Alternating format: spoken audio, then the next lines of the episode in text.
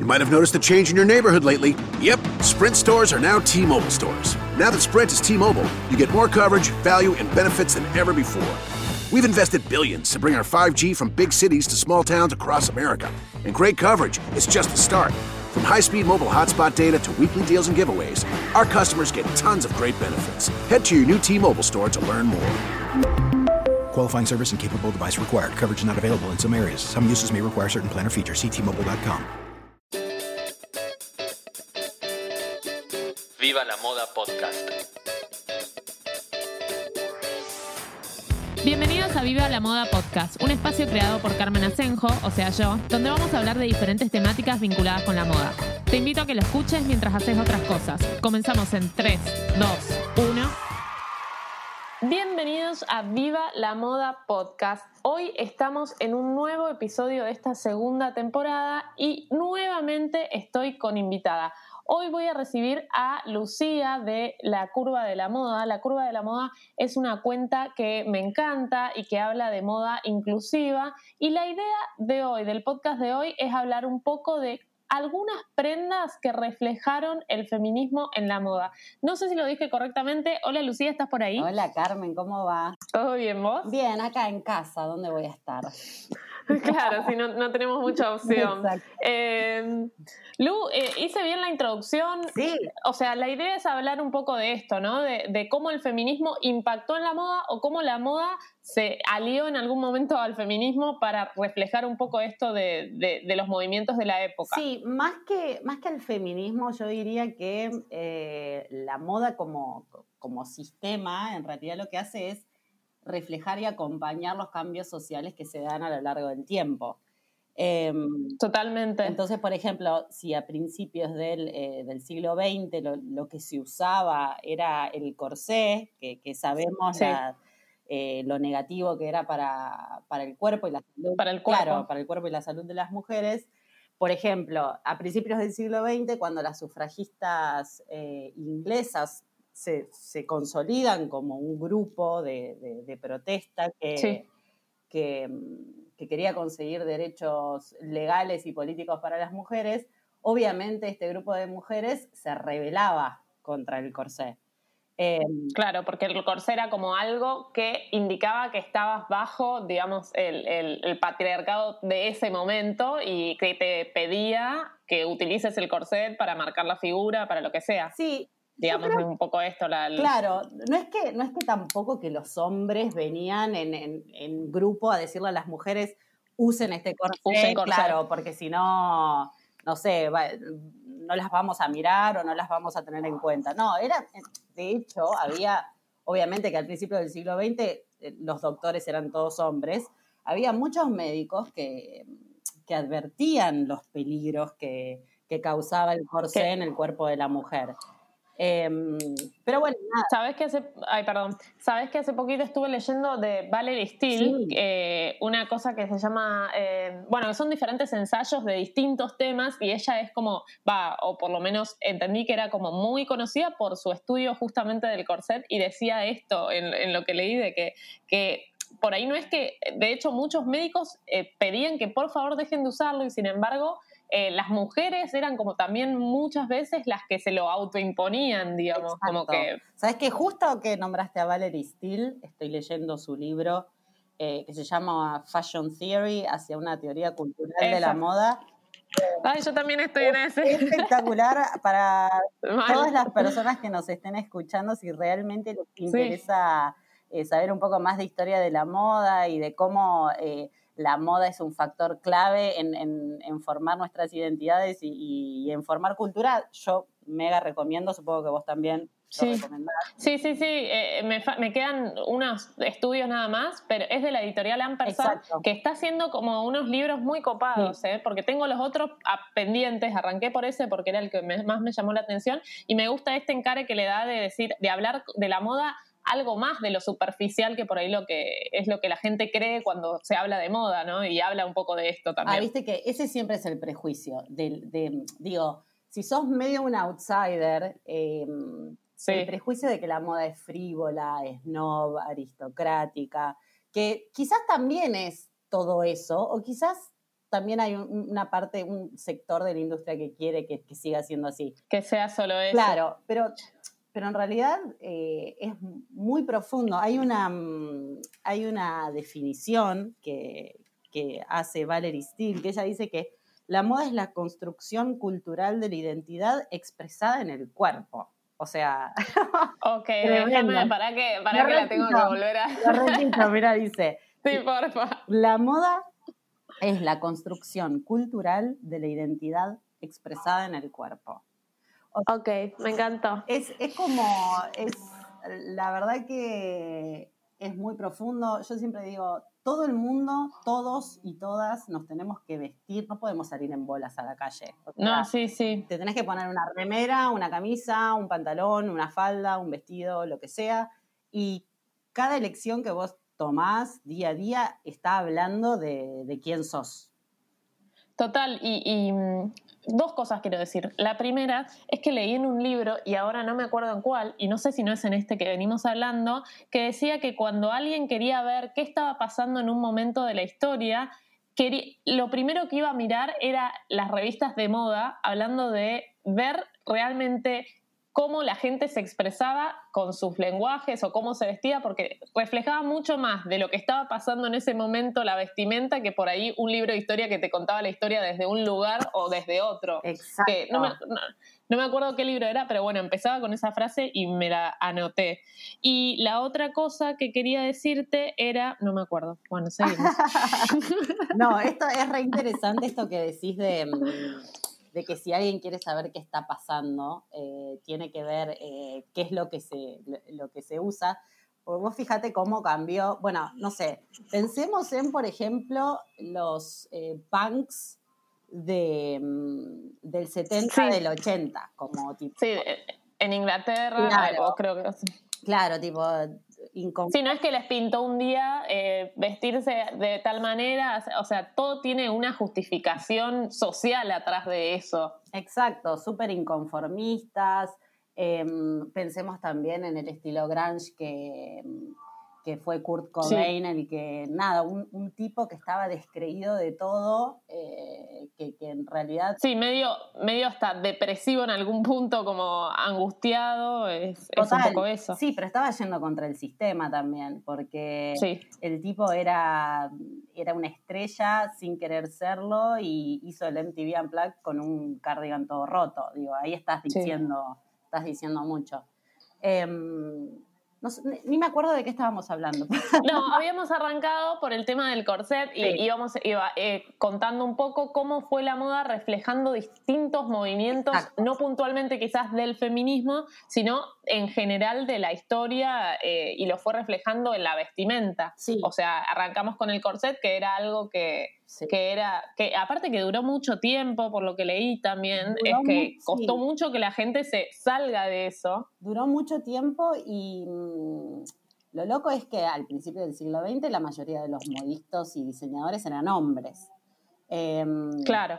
Paul Poiret fue el primero que, le ofreció a la, a la, mujer una silueta distinta a la del corsé, que era una silueta más cuadrada, que liberaba la, liberaba la, presión de usar corsé, y ahí es como que empieza a entrar el, el corpiño o el sujetador. Em, y después la tenemos, obviamente. Que, vendría a ser como un derivado, ¿no? En algún punto. Claro, exacto, sí, sí, obvio. El sujetador o el corpiño viene de. O sea que el día que, el día que nos liberemos 100% del corpiño va a ser el día que nos liberemos 100% de ese mandato que viene desde el corset, de alguna manera. Y bueno, pero viste que ahora hay un montón de mujeres que, que ya no, no usan corpiño. Bueno, yo. Eh, yo en, esta cuarentena me despedí del corpiño por ah, un tiempo larguísimo y no sé si volverá. olvídate, olvídate, en cuarentena vale todo. Em, em, no, pero sí es real que va pasando eso, como que cada vez hay menos gente, salvo que a veces por una cuestión física que estás incómoda y lo necesitas por eso, pero ya no tanto como una imposición de hay que usar. Exacto. Y mm, nada, lo, obviamente que si pensamos en, la primera diseñadora mujer más famosa e icónica del siglo XX, pensamos en Coco Chanel. Coco Chanel. Pero a mí me da bronca un poco porque eh, antes, antes, de ella estuvo, por ejemplo, Madame Vionnet, que Lo que pasa es que lo que tenía... ¿Bionet es la del corte al bies? Exacto, sí. ¿Era mujer? Eh, sí, claro, sí, sí, sí. Ah, mira. O sea, siempre, siempre leí bueno, capaz que esto es muy ignorante, ¿no? Pero siempre leí el apellido y siempre supuse que era un hombre. Bueno, ahí estaba Madame Bionet y estaba Lamban, que era una, señora también, una abuelita, que empezó haciendo ropa para, su hija, en realidad. Eh, y, nada, y hacía también la ropa para su hija, que empezó a hacer ropa para, para mujeres más grandes.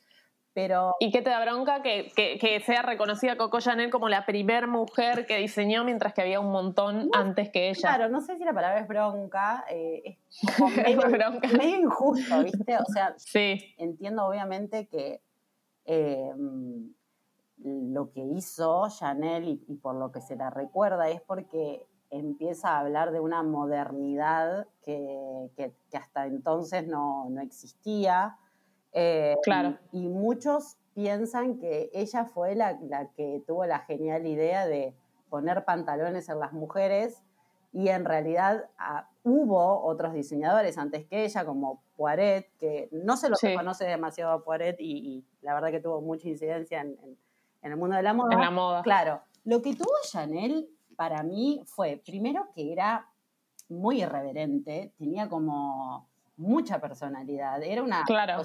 Era más allá de una diseñadora, era una personal, o sea, era como, viste que pasa en muchos aspectos, o sea, muchos diseñadores pasa que el, el personaje se come a la marca y se come un montón de cosas, entonces por ahí es, por eso también es recordada, por su personalidad más allá que también a nivel de diseñadora hizo un montón de cosas y a nivel marca hizo un montón de cosas, pero como que es muy difícil de, de que otra persona cumpla con todo eso. Exacto. Entonces, por eso, por eso queda en la, memoria de la gente. O sea, hoy obviamente que estamos eh, todos acostumbrados a, saber que una marca para que sea exitosa tiene que tener toda una parafernalia de más. Si no es una persona. De generación de valores, bla. Pero al principio del siglo XX, los buenos diseñadores eran solamente los que eran creativos, los que podían coser, los que eran, realmente tenías que tener una destreza eh, manual. Y Chanel no tenía destreza manual, era más bien como, era más, su destreza era conceptual, era como decir, miren, este es el nuevo tipo de elegancia que yo creo que es despojado, que... Mm, me adueño. ¿Habrá sido, habrá sido consecuencia de su, falta de destreza manual? que capaz dijo, bueno, hago esto, hago esto porque ya fue lo que me sale y lo impongo. Era buena vendedora al final. Puede ser, puede ser. También lo que pasa con, ella es que ella era muy mentirosa. Entonces, todos los datos duros, datos duros, digo, los datos eh, biográficos que se tienen de ella, eh, pueden llegar a ser verdad como no. Sí, viste todas las frases. Eh, yo a veces me río porque digo, esto lo habrá dicho Chanel o ya están mm, inventando cualquier tipo frase, no sé, cualquier cosa y Coco Chanel abajo. digo, uh, esto es inchequeable, ¿a dónde? o sea, eh, claro, ah, debe de haber material para chequear algunas cosas, pero me parece que ya le están atribuyendo un montón de frases que no sé si serán de ella. Sí, sí. Y, hay muchas personas también que dicen, bueno, pero Chanel era feminista porque mm, liberó a las mujeres y puso de moda los pantalones y en realidad eh, Valerie Steele en este libro dice que Chanel no era una feminista porque en realidad no es que se apropió del modelo masculino por la funcionalidad, sino por el poder simbólico. Y entonces ahí estás como perpetuando la posición de poder del hombre por sobre la mujer. Claro, esto que, esto que por ahí se habla, que a veces la mujer para marcar autoridad o determinadas cosas se disfraza de hombre. Exacto. No, lo, que tenés que hacer es como, no es disfrazarte de hombre, es tomar las prendas que tradicionalmente han pertenecido al guardarropas masculino, apropiártelas y resignificarlas, que es lo que hizo Saint Laurent en el 66 con, con este traje que se llamaba el, traje. claro.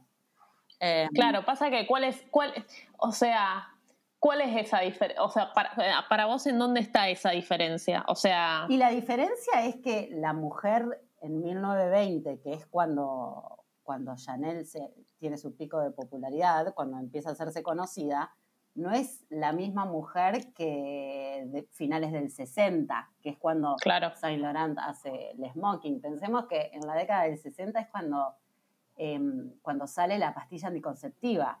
Era la primera vez que las mujeres podían tomar las riendas de su vida sexual.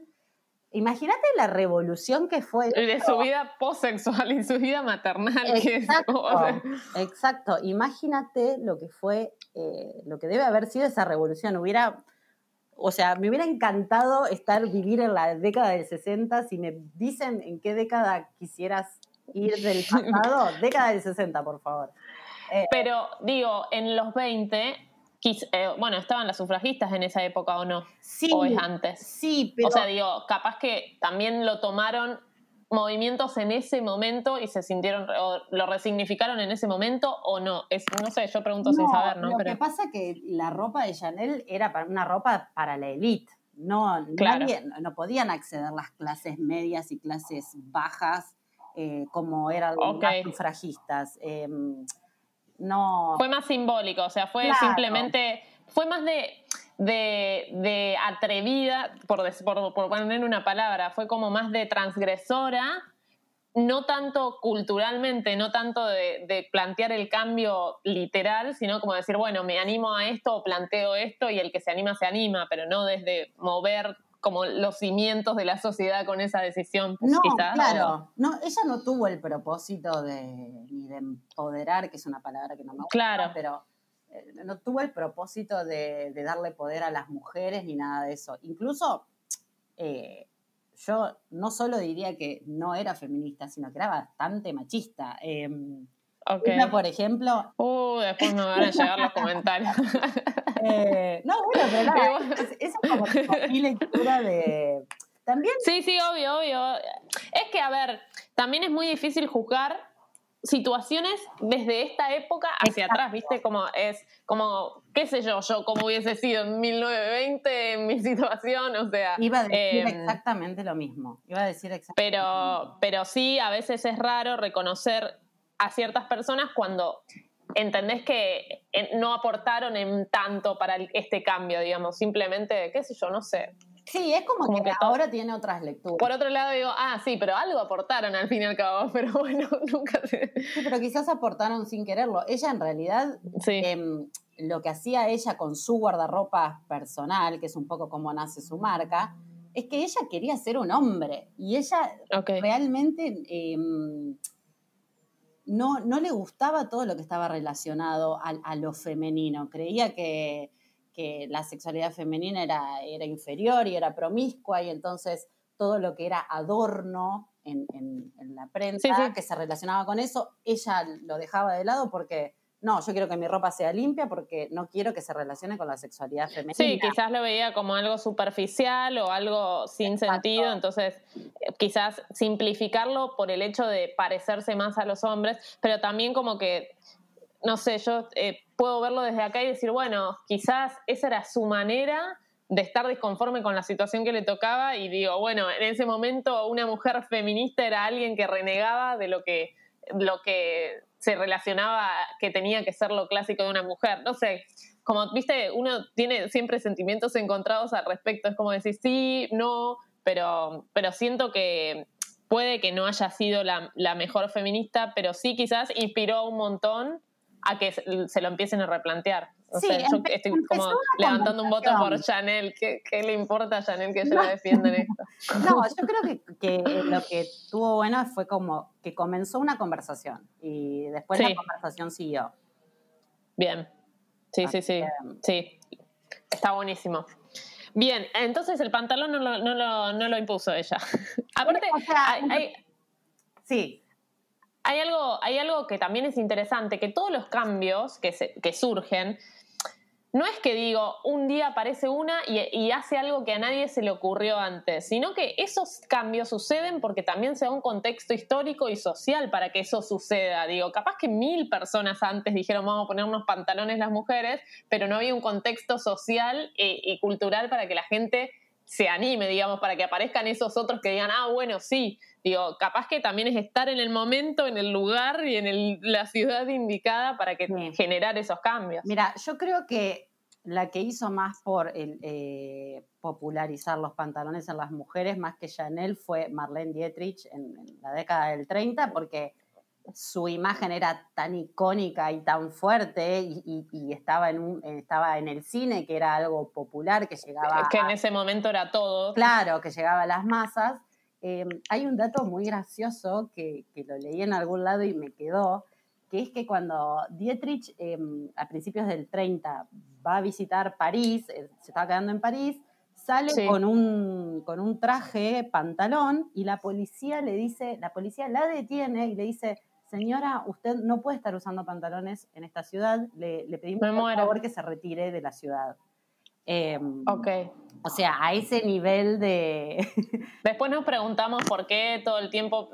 O sea, digo, estas cosas en alguna, en la memoria quedan, en la memoria eh, popular, digo, y vos decís, después te preguntás, che, ¿quién te está juzgando que te pones o no? Y en algún momento te juzgaron, entonces nos quedó, viste, en, el inconsciente. Exacto. Y después si vamos cronológicamente, eh, cuando está sucediendo la Segunda Guerra Mundial, que las mujeres ahí es cuando salen a trabajar, salen al mercado laboral y empiezan a hacer trabajos tradicionalmente masculinos, como trabajar en, todo lo que era industria de armamentos. Ahí empiezan a usar los, eh, los pantalones, obviamente, porque no, podían trabajar en... Por un tema de practicidad. Exacto.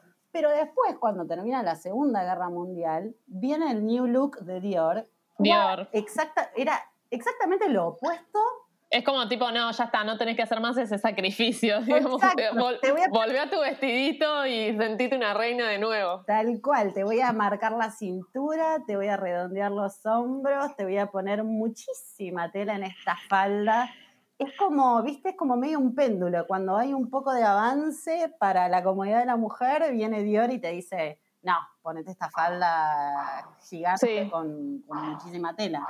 Pero eso em, se da a lo largo de la historia, o sea, ¿siempre sucede eso? ¿Siempre que hay un poco de empoderamiento, después viene un poco de desempoderamiento a nivel vestimenta o no? ¿O sentís que fue ese momento? Es un poco así. Vos sabés que, mira, lo traigo más a, eh, la actualidad. Estamos viviendo un mundo, eh, estamos viviendo una época a, nivel global de, una, ya ni sé qué ola de feminismo es, no me acuerdo si es la cuarta o la quinta Em, las mujeres incluso nos, nos eh, estamos en una época en la que nos preguntamos, che, ¿realmente queremos ser madres? ¿Realmente quiero dedicar mi vida a quedarme en mi casa, a criar a mis hijos? O realmente me quiero depilar, realmente me quiero teñir, realmente quiero hacer todo esto que lo estoy haciendo y no sé por qué. Y fíjate que al mismo tiempo que esto ocurre, hay toda una corriente de, eh, hay toda una corriente que mm, pone de manifiesto que para ser buena madre tenés que estar 24 horas eh, disponible para tu hijo, eh, si vas a trabajar. Sí, o esto de volver a todo lo orgánico que me parece muy copado por el tema de sustentabilidad, pero también que te insume mucho más tiempo, mucha más dedicación, y digo que por ahí se, contrarresta con, con, que hoy cada vez tenemos más cosas para hacer y de repente tenés que hacer todo y todo bien y todo con dedicación, es como heavy. Tengo amigas que son madres eh, que se sienten muy presionadas por el discurso que está ganando ahora de que si sos madre tenés que dedicarte y, no, eh, no le pongas los dibujitos porque le hace mal y tenés que estar todo el día con él. Como digo, hay... Em, sí, es como contradictorio por momentos. Como... Exacto, lo que quiero decir con esto es que al mismo tiempo que se está dando todo un movimiento global de eh, empoderamiento y liberación y un movimiento feminista, por el otro lado tenemos eh, esta corriente que va en contra de, que quiere mantener a la mujer en la casa, con sus hijos, y, bueno, sí, e, Es, siempre un péndulo.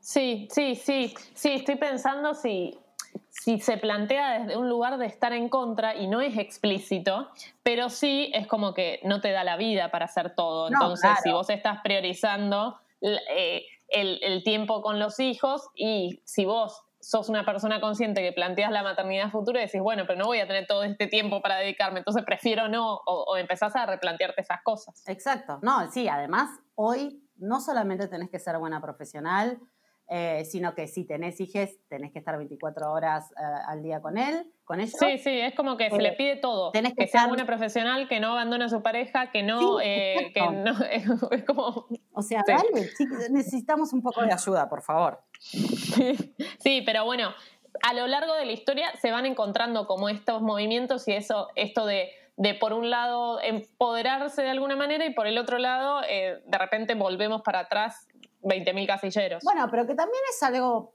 que, que, yo hablo en la curva de la moda. Deberíamos estar viviendo una etapa de mucha más autoaceptación y eso se debería haber reflejado en campañas masivas de moda, en publicidades. Y si bien hay casos, de marcas que sí lo están haciendo, no es, la, no es lo, usual. Em, ahora estamos bombardeadas por las Kardashians. Bueno, la década Kardashian, por favor. Sí, es como raro, es raro, es raro, es raro. O sea, como que por un momento leo el mensaje, digo, qué bien que hay muchos que estamos evolucionando hacia esto, hacia eh, libertades, hacia que la gente pueda hacer lo que quiere. Y por otro lado, hay estereotipos cada vez más marcados. Porque, digo, las Kardashian o metete en TikTok, por decirte, y fíjate el prototipo de mujer que triunfa en TikTok. Por decir algo, la, nena que... Eh, a nenas, me siento una vieja, pero es real, para mí son nenas, eh, muchas en TikTok, y que decís, bueno, son todas el mismo estilo, la misma ropa, el mismo pelo, el mismo bronceado. Decís, bueno, o sea, por un lado somos libres, pero por otro lado se, se va haciendo cada vez más fuerte estos estereotipos. Exacto, exacto. Yo no, obviamente que no estoy en contra de que estés buena, de que te guste ir al gimnasio. No, no, es que eso no es, eh, el tema es que se exija. Exacto, es la presión y además que te mienten, porque... Eh, sabemos que lo que vemos en las fotos o lo que vemos en, en un video editado o en una story no es real. Yo no, no, creo que la piel de todas las modelas que, que Sí, que vi que subiste. Claro. Yo igual estoy haciendo un ejercicio muy bueno em, que me lo, me lo comentó una amiga que, nada, estábamos hablando de, esto, de cómo eh, cada vez estamos más expuestos, no solamente en la vía pública y en, en la tele o en las series o en el cine, sino estamos cada vez más expuestos en las redes sociales a un único modelo de belleza. Y ella me dijo, ¿sabes qué hice yo? Dejé de seguir a todas las marcas y a todas las influencers y a todas las estrellas que me hacían sentir mal conmigo misma. O sea... Sí, yo, yo estoy medio en una con mis amigas también haciendo esa campaña. Claro. Porque el otro día, tipo, eh, criticaban, no sé si hablaban de tal famosa que no para de recibir cosas y, le digo, o sea, ¿para qué la siguen? O sea, ¿qué les está dejando? Digo, yo sigo gente que, que me gusta porque me deja algo. Y creo que las, las, redes funcionan un poco así. Yo, sinceramente, a mí hay personas que tendrán una estética espectacular, pero yo siento que perdí el tiempo cuando vi su contenido. Entonces, ese tipo de cuentas, o, también que te angustian, porque es real que las redes sociales generan mucho esa angustia de decir, mirá lo que hace esta, mirá cómo tiene el cuerpo esta, mirá, y no es...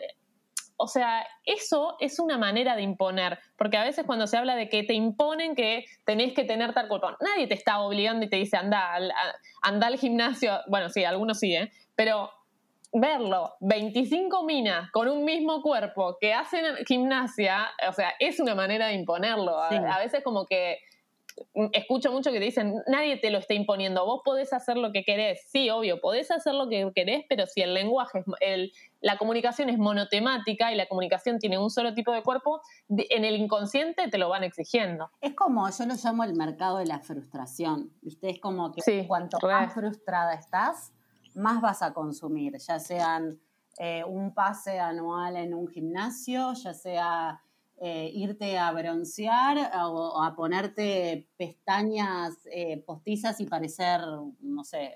Sí, sí, sí, es que todo, todo, a ver, que también eso es otro tema, porque no quiere decir que todo este mercado esté mal. El problema es que se imponga como un obligatorio, como que llega septiembre y tenemos que estar todas bronceadas. ¿Por qué? O sea, ¿quién ¿de dónde salió eso? ¿Por qué hay que estar bronceadas? Digamos, como que me parece que hay que tener mucho cuidado en cómo se comunican esas cosas y creo que eso es donde alguien tendría que ponerse y decir, bueno, no, cuidemos los, los modos.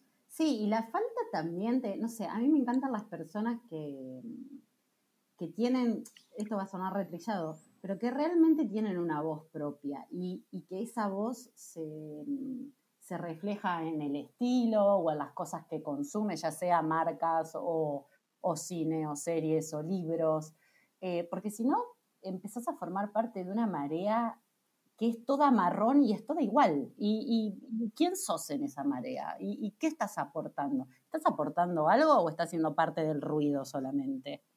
Eh, hay mucho ruido hoy, eh, al menos lo que, lo que veo yo.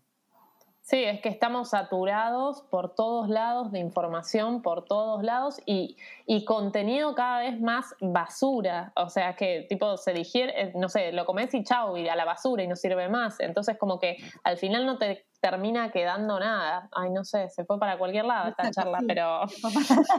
se fue para cualquier lado, pero, pero nada, pero, pero... relacionado, creo yo. Sí, sí, sí, sí, eh, sí, pero es real. Em, hay que hacer algo. Volvamos a, la... Volvamos, volvamos. ¿En dónde estábamos? Los pantalones. Estábamos hablando de Marlene Dietrich, que yo te decía que realmente... Bien, ok. Creo que ella fue la que... Eh, que hizo mucho por, imponer esto. Fue una influencer de la década del 30. Eh, las verdaderas influencers eran como ellas, que, venían y te rompían con todo lo establecido. Además, y la masividad que tenían en ese, momento no se compara con hoy porque había pocos medios y era tipo, todos miraban la misma película y ahí se imponía, digamos, era, eran otras llegadas. Exacto, imagínate que además Marlene creo que era bisexual y lo, lo decía ah, abiertamente. Imagínate ser bisexual, usar pantalones, tener pelo Explotar el cerebro de la gente. Como Ser talentosa eh, y, o sea, era, era una bomba, era la verdadera, la verdadera influencer. Em, después, si pasamos, por ejemplo, estamos haciendo un breve repaso para quienes nos están escuchando de cómo las prendas reflejan el avance de la mujer en, la vida pública. Em, después, en la década del 60, que es donde yo quisiera vivir. Donde vos querés volver, si te aparece, ¿cómo es eh, la película esta? Volver al futuro. por favor. O volver al pasado, lo que sea. Una cápsula del tiempo. La 1. Quiero ir al 60. cuando, cuando sale la, mm, la pastilla anticonceptiva, que era de lo que estábamos hablando, nace al mismo tiempo la minifalda. Gracias. Revolution. Revolution. Gracias a Mary Quant, que era una diseñadora inglesa, eh, se podían ver las rodillas de las mujeres. Era un escándalo. es loquísimo, es loquísimo. Era un escándalo. fue, fue Mary Kwan la que la hizo y también eh, de la mano de Twiggy, ¿no? Que era, como la modelo icónica de la minifalda, ¿o no? Exacto, sí, Twiggy, que era como un modelo medio... Eh, medio andrógeno también, o sea... y bastante infantilizada su, su imagen. Era como que le, hacía, le hacían este delineado y estas pestañas falsas en la cara con los ojos inmensos. Era como menos sexualizada que lo que venían acostumbrados, como Sí, igual estaba, estaba bastante sexualizada y era bastante turbio porque su impronta era bastante infantil, con lo cual. Claro, sí, o sea, turbísimo. Era, era muy turbio si lo vemos con los ojos de ahora. Em, pero sí, Twiggy fue como la modela de, del 60, sí. Y de las, de las minifaldas, y la minifalda vino a romper esto un poco como de correr el pudor, o sea, de, la pantorrilla lo corrieron a la rodilla, ¿viste? Como que en, mi, en mi familia hay como una canción que cantaba mi bisabuela que habla de eh, esto que no te vea la tibia y el peroné, como que era, era, era un acto de de locura mostrar esa parte y de repente, imagínate que alguien que le parecía una locura mostrar el tobillo o la pantorrilla, de repente esté mostrando la rodilla, era una locura. Y eso te hace pensar en cuánto, o sea, hoy quizás nos da pudor el tema de, eh, no sé, o, todo el tema también de, del corpiño, sin corpiño, no corpiño, y digo, es, son convenciones sociales, que es loquísimo que en un momento se van construyendo y en un momento se desmoronan y chau, y aparece otra. Y una vez que, que rompes esa, ese, ese límite, es como que ya no podés parar de, evolucionar. Eso, eso, eso como a veces que pregunto, digo, ¿se podrá, o sea, se vuelve atrás de eso? Digo, hay terrenos ganados en la moda para mí. Por ejemplo, el de la zapatilla. Yo creo que hay un terreno ganadísimo en, en que uno descubrió la, la, comodidad de la zapatilla y es muy difícil volver hacia atrás. Entonces, hay, ¿es posible que se vuelva hacia atrás? Digo, no, nos, ocurrirá en un par de años volver al corset? No, no, no. Yo, yo realmente creo que no, porque una vez que le das total libertad a alguien de que haga lo que se le cante, no, no hay manera de... No, no, yo, yo estoy casi segura que no. Eh, sí, yo a veces lo pienso, digo, eh, quizás en otra generación, quizás viste como que pasa, cualquiera voy a tirar, pero viste, mi mamá es la generación del tampón y yo soy la generación de la copita y mi abuela era la generación de las eh, toallitas descartables. Si hay algún hombre seguramente le va a dar asco esta parte. Eh, bueno, pero me escuchen. pero, por ejemplo, a mi mamá ni loca le metes la copita menstrual porque es de lo que ella se liberó de alguna manera. Entonces, digo, bueno, va a saltar esa generación, pero yo de última, para ella caí de nuevo, ¿entendés? Es como que puede saltar una generación y en un tiempo, digo, se vuelven a decir, wow, no, chau las zapatillas, vuelvo al taco. no, yo creo que el futuro de, la moda para mí va a ser, no va a tener género, eh, Susana Solkin, que es esta reconocida socióloga. Sí, tengo, tengo ahí algunos libritos. Sí, recomendamos con Carmen todos los libros de Susana. Yo solo leí eh, La muerte de la moda. Sí. Tengo La política de las apariencias, pero no lo leí todavía. Exacto, tengo los, esos dos también. Eh, ella dice que como la prenda del futuro es la túnica. una túnica blanca, 100% algodón o de lino, de algún material noble eh, no, la ropa ya no se va a dividir ni por colección de mujer ni hombre. De esto estamos hablando, yo no, te digo que esto vaya a pasar, ni sabemos si va a pasar, pero si pasa no va a pasar de acá a cinco años. Mira, siempre me pregunto cómo creemos, o sea, siempre me gusta preguntar cómo crees que nos vamos a vestir en el futuro, si todos iguales o todos diferentes. Viste como que hay películas futuristas en donde de repente están todos vestidos iguales eh, o eh, películas de futuristas donde están todos a su máxima expresión, ¿viste? Tipo, no sé, los Juegos del Hambre, ponele. Sí. Va, depende de qué sociedad, depende en qué estado de la sociedad estás. Eh, y siempre es algo que me pregunto, pero me, me, pone un poco triste pensar que la sociedad va hacia vestirnos todos iguales porque siento que se despersonifica un poco. Digo, ¿dónde nos mm. vamos a expresar?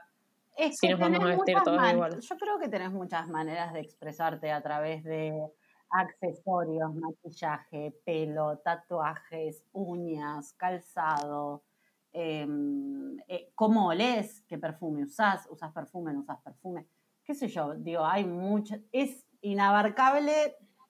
Sí. Me niego, me, niego a creerlo igual.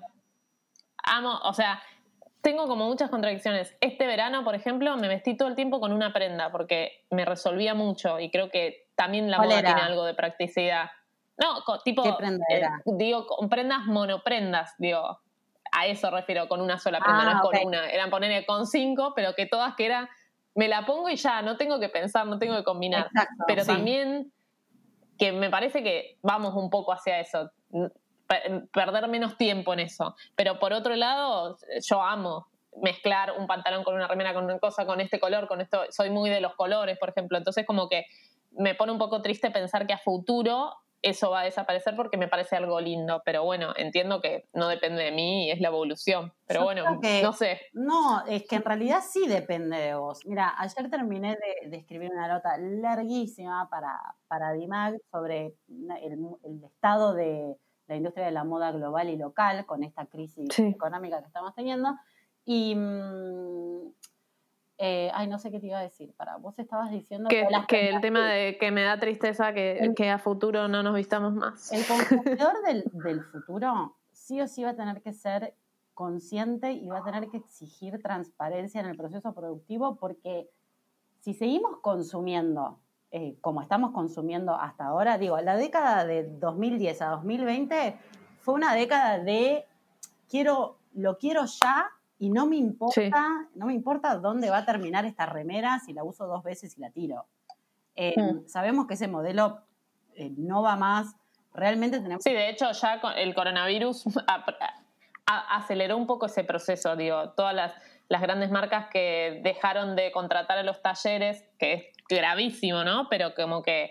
Y la gente también se empieza a dar cuenta de estas cosas, espero. que, que esta pandemia nos ayude a, darnos cuenta que hay que ser más conscientes, eh, sustentables. Por eso yo creo que si, si hubiera una sola prenda sin género que, que use la mayor cantidad de la, de la población, sería como, entiendo lo que decís de la pérdida de la individualidad, aunque creo que podés expresar tu individualidad por otros eh, lados, pero sería una buena noticia porque significaría que si tenés tres o cuatro túnicas que las vas lavando de un material noble, eh, ya estarías bien. Igual estamos hablando de un futuro que ni sabemos cómo va a ser. Divagando, pero bueno. Sí, divagando. Igual es divertido, me, parece que es interesante. Sobre el futuro de claro, el tema es que son las 11 de la mañana, no son las. Exacto. Eh, pero sí, no sé, como que yo pongo mis fichitas un poco a que nos vamos a vestir. Como hay una parte del libro de Susana Sorkin de, que habla de la muerte de la moda, de esto de que esto, o no me acuerdo, porque lo leí hace mucho, pero que va a venir después de un gran pico de personalización, o sea, como que vamos a llegar a imprimirnos nuestras propias prendas de alguna manera como queremos. Eh, entiendo que eso tiene que venir también de la manera de sustentabilidad, porque si eso viene de la mano de más, más eh, consumo y cosas. No sé, quiero darle una vuelta para que podamos vestirnos libres y con expresión, pero de manera sustentable. Será difícil, pero creo que, Vamos que, se va a poder. Y podemos hacer un podcast si querés de acá 40, 50 años. Sí, por fin. y escuchamos este que estamos haciendo hoy 30 de abril de, del 2020, del 2020 en plena pandemia de coronavirus y lo comparamos y vemos qué onda. Che, eh, Lu, de las prendas así como icónicas, entonces tuvimos la, minifalda, sí. Em, que vino como un poco a correr el, pudor de lado. Exacto, después tenemos, bueno, la bikini, que no sé bien qué pensar de la bikini, porque okay. por un lado las mujeres cuando iban a las playas estaban eh, realmente todas vestidas. Supongo que debe haber. ¿La bikini vino qué año más o menos? ¿Qué época? Es. ¿70? Década, no, década del 60. No te digo que todo, todo sucedió en el Todo pasó en los 60. Sí, sí. Eh, igual te estoy chequeando la información, pero estoy casi segura que es en el 60. Em, Bien. Y el creador, obviamente que fue un hombre, ahora no recuerdo su nombre, te voy a ser totalmente honesta, pero lo que sí sé es que no conseguía ninguna modelo respetable, entre comillas, que quisiera vestir la bikini por primera vez. Entonces, tuvo, que, tuvo que contratar a una mm, actriz de cine adulto, que era la única, la única que se animaba a, a presentar este nuevo invento ante, ante la prensa. Em, bueno, nada, entonces las mujeres estaban mucho más cómodas yendo a la playa, el bronceado estaba de moda, además, con lo cual era, claro. era ideal.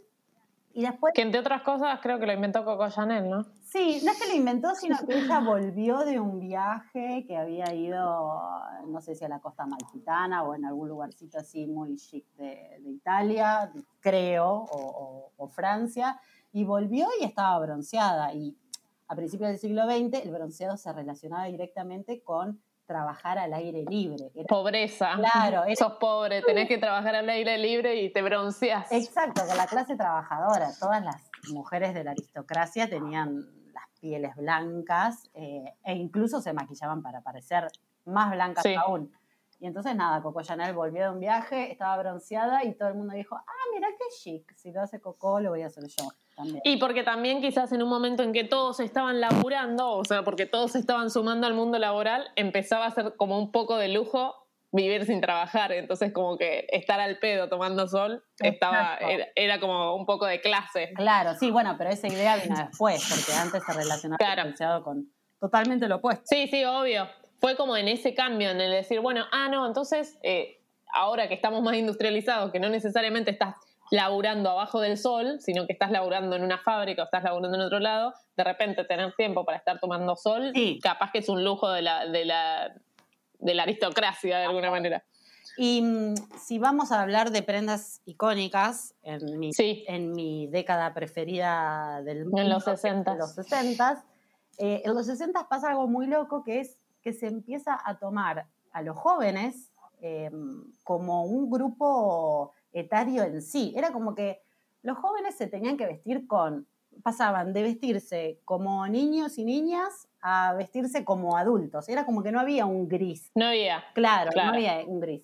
Y en los 60 eh, este grupo empieza a tener mucho más protagonismo. Y ahí es cuando nace nuestro adorado eh, jean, hecho de eh, una tela de denim que se usaba solamente para, los trabajadores que, que, laburaban en la mina, porque era súper resistente, no se rompía, em, era bastante flexible. Y bueno, y el jean llega a finales del 60 y en el 70 es una bomba nuclear que eh, yo cuando digo denim me acuerdo del, de este look icónico de Britney Spears con Justin Timberlake a principios de la red carpet. Amo. Eh, googleen la, foto, por favor. Sí, es hermosa. Él con un sombrero, todo muy raro. Sí.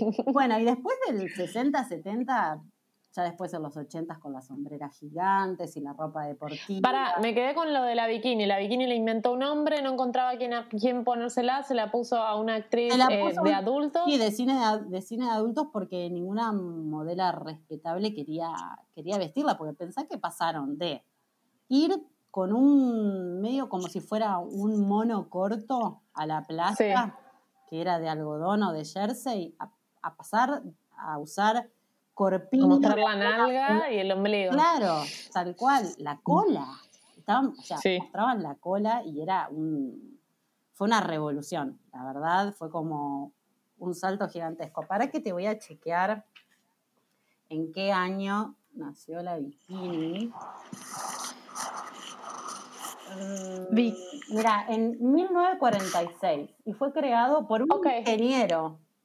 Bien. Un ingeniero que se llamaba Louis Read, supongo que se pronuncia así. Vayan a chequearlo. No importa, vayan a chequearlo un besito. Em, genial. En el 46. O sea, una locura. Un año después de que terminara la Segunda Guerra.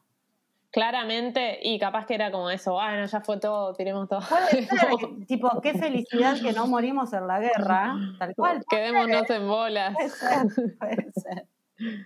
Tiene que ver, hay un ambiente en, el, en, el, en la gente que debe haber sido un poco así. Y bueno, em, pensá, que eh, cuando termina la Primera Guerra Mundial y nace los años locos, en el 20, las chicas, las flappers, eh, que vemos... Esto lo revemos en... La flappers es la, por las dudas, para el que no lo sabe, la, la típica del Charleston, del vestido con flequitos, el cosito en la cabeza. Que se re puede ver eh, ese mundo en el Gran Gatsby con Leo DiCaprio. De una.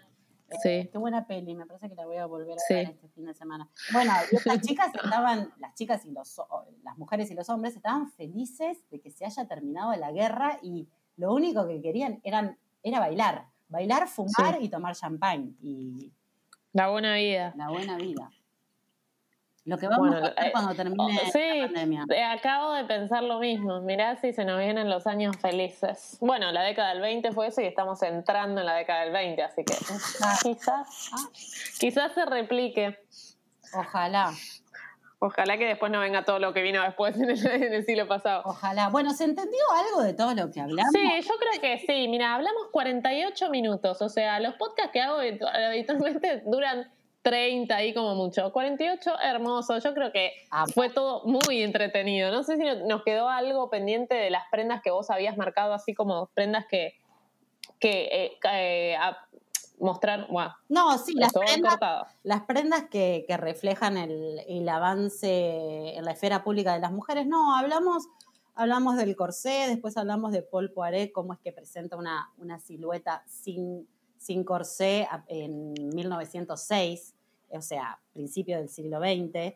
Em, después hablamos de que las sufragistas inglesas se vestían como símbolo de protesta y, iban en contra del, corsé. Después hablamos de Chanel. De Chanel. Si era feminista, si no era feminista. Eh, minifalda, bikini, Marlene y los pantalones, Saint Laurent y los pantalones, minifalda. No hablamos de los tacos, pero eh, no sé qué te pasa los tacos, pero a mí... Cada vez menos. Sí, yo lo que siento, pero más simbólicamente, ¿no? Es que tengo acá como una tensión entre cómo el taco te eleva, incluso te eleva por encima de los hombres, si se quiere, como una postura más de poder femenino. Sí, pero ni se te ocurra, ¿viste? O sea, hay una bajadita que ni se te ocurra elevarte por encima de los hombres, o sea, porque está mal visto. No, pero no me importa, no tanto, no me importa tanto como esa reflexión, sino esto de que por un lado te estás por encima de los hombres, pero por otro lado caminas mucho más lento. Mm. ¿No? Como no podés salir corriendo. Exacto, tal cual, no podés salir corriendo. Exacto. Sí. Es, ahí hay medio una tensión y no, la verdad que no sé qué pensar. Y yo desde que leí, creo que también está en el de Valerie, creo, habla algo de eso, o no sé, desde que leí que fueron pensados también un poco, o que las mujeres, o se incentivaba el uso en las mujeres porque, porque generaba algo de una posición sexual tensa en la parte de la pierna y la cola desde que leí eso dije, a la mierda, no quiero saber nada con esto. Yo uso muy poco. Claro, medio es porque, sexual, ¿no? Sí, porque genera un poco esto de, levantar la cola. O sea, que es visualmente, ¿te das cuenta? Pero cuando dije, ah, ok, alguien lo pensó literalmente para que suceda esto, digo, qué macabro y qué eh, violador, ¿entendés? Como me pareció horrible y dije, bueno, no. O sea, los uso, generalmente uso tacos cómodos primero, eso me parece fundamental. Claro. Eh, ¿Qué crees? pero igual no, no puedo entender. ¿Qué crees? No puedo entender. Ay, cualquiera. Dale. No, no, no, no, decime. No puedo entender cómo recién ahora, 2020, nos estamos replanteando algo que venimos usando desde la, no sé, Revolución Francesa. Exacto. Eh, como que, como nadie nos, nos dijo esto antes. Exacto. Bueno, igual todavía en muchos lugares del mundo eh, las mujeres trabajadoras están obligadas a, usar, a usar taco para ir a trabajar. Eh, sí, sí, sí, por eso. no sé. Lo que me indigna un poco el tema. Lo que te preguntaba era, ¿qué crees que pensaría una mujer de 1920 si nos viera a nosotras ahora? Si escuchara este podcast. Claro, si escuchara este podcast. No, no, no sé. Creo que diría pobrecita, ¿qué dicen? ¿Qué están diciendo esta gente? Están tomando sintónica las. Dios mío, si es el futuro me voy, tipo, no, no vimos.